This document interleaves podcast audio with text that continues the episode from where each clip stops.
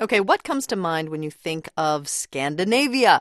Great education systems, the world's happiest people, healthy work life balance, maybe?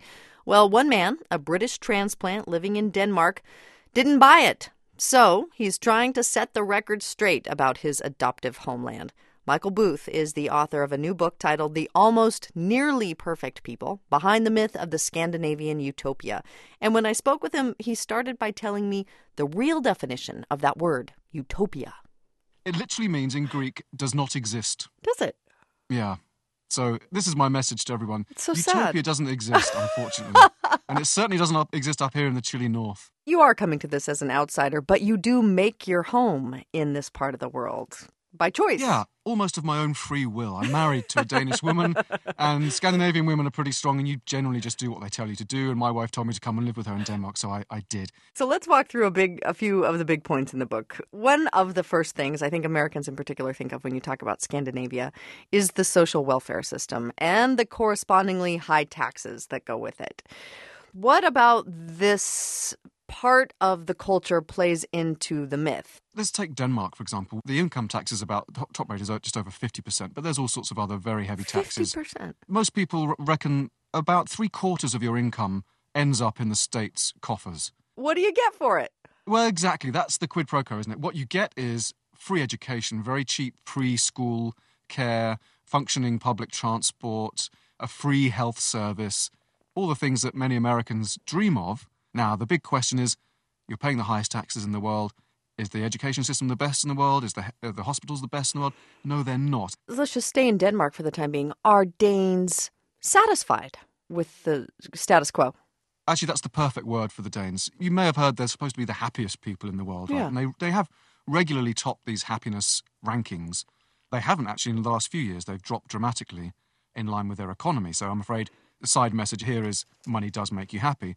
But I've spoken to some of these people who are behind these ranking lists, and they secretly admit it's not about happiness, but they just use the word happy to grab the headlines. It's really, as you say, it's about satisfaction and contentedness. And the Danes are massively content. You spend a good portion of time in the book talking about the issue of immigration. How have these countries learned to integrate immigrant populations? Which have done it really well and which ones have not? Oh, that's a long. I mean, how long have you got to talk about this? It's a very complex subject, and it, and it differs really from country to country because you have Sweden, which has had a, basically an open door policy.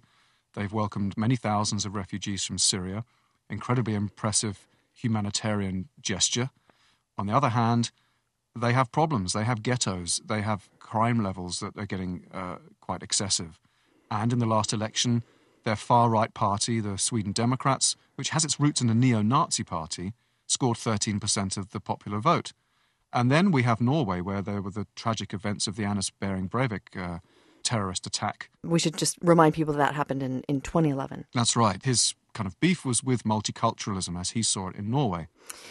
You take a look at the cultural, historic differences among these countries. I mean, we uh, in America, I think in particular, are guilty of just kind of lumping them all together. I was fascinated to learn that uh, the Norwegians kind of get short shrift. Yeah, I thought of Scandinavians as just one, one big homogenous, bearded, you know, cycling, maybe with a pipe, but they are radically different, even within Sweden. You're right, the Norwegians, they are kind, or traditionally were thought of as the country bumpkin. But then, in the 70s, they struck oil. So they are now the Beverly Hillbillies. If there is a God, he has a great sense of humour because he gave the cash to the Norwegians. You know? When you go back to Britain or visit other parts of the world, what do you end up missing about the North? I don't miss the licorice and the marzipan, which you can't avoid here. What do I miss? Oh, God. Ooh, I- do love Denmark, honestly. It's great. Uh, let me think of something.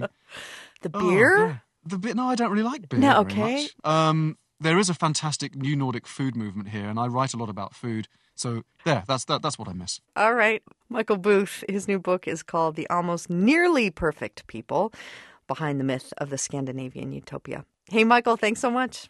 Oh, there's always one question I've never been asked before. You really got me there. Is that But true? you know, apart from my family, obviously, and friends, This has really stumped you. it's terrible. Come on. Are there I'm mountains? an existential crisis. They have nice beaches. Coffee? No, I don't drink coffee. but you're right, they have the best coffee in the world. I'll say that next time someone asks me.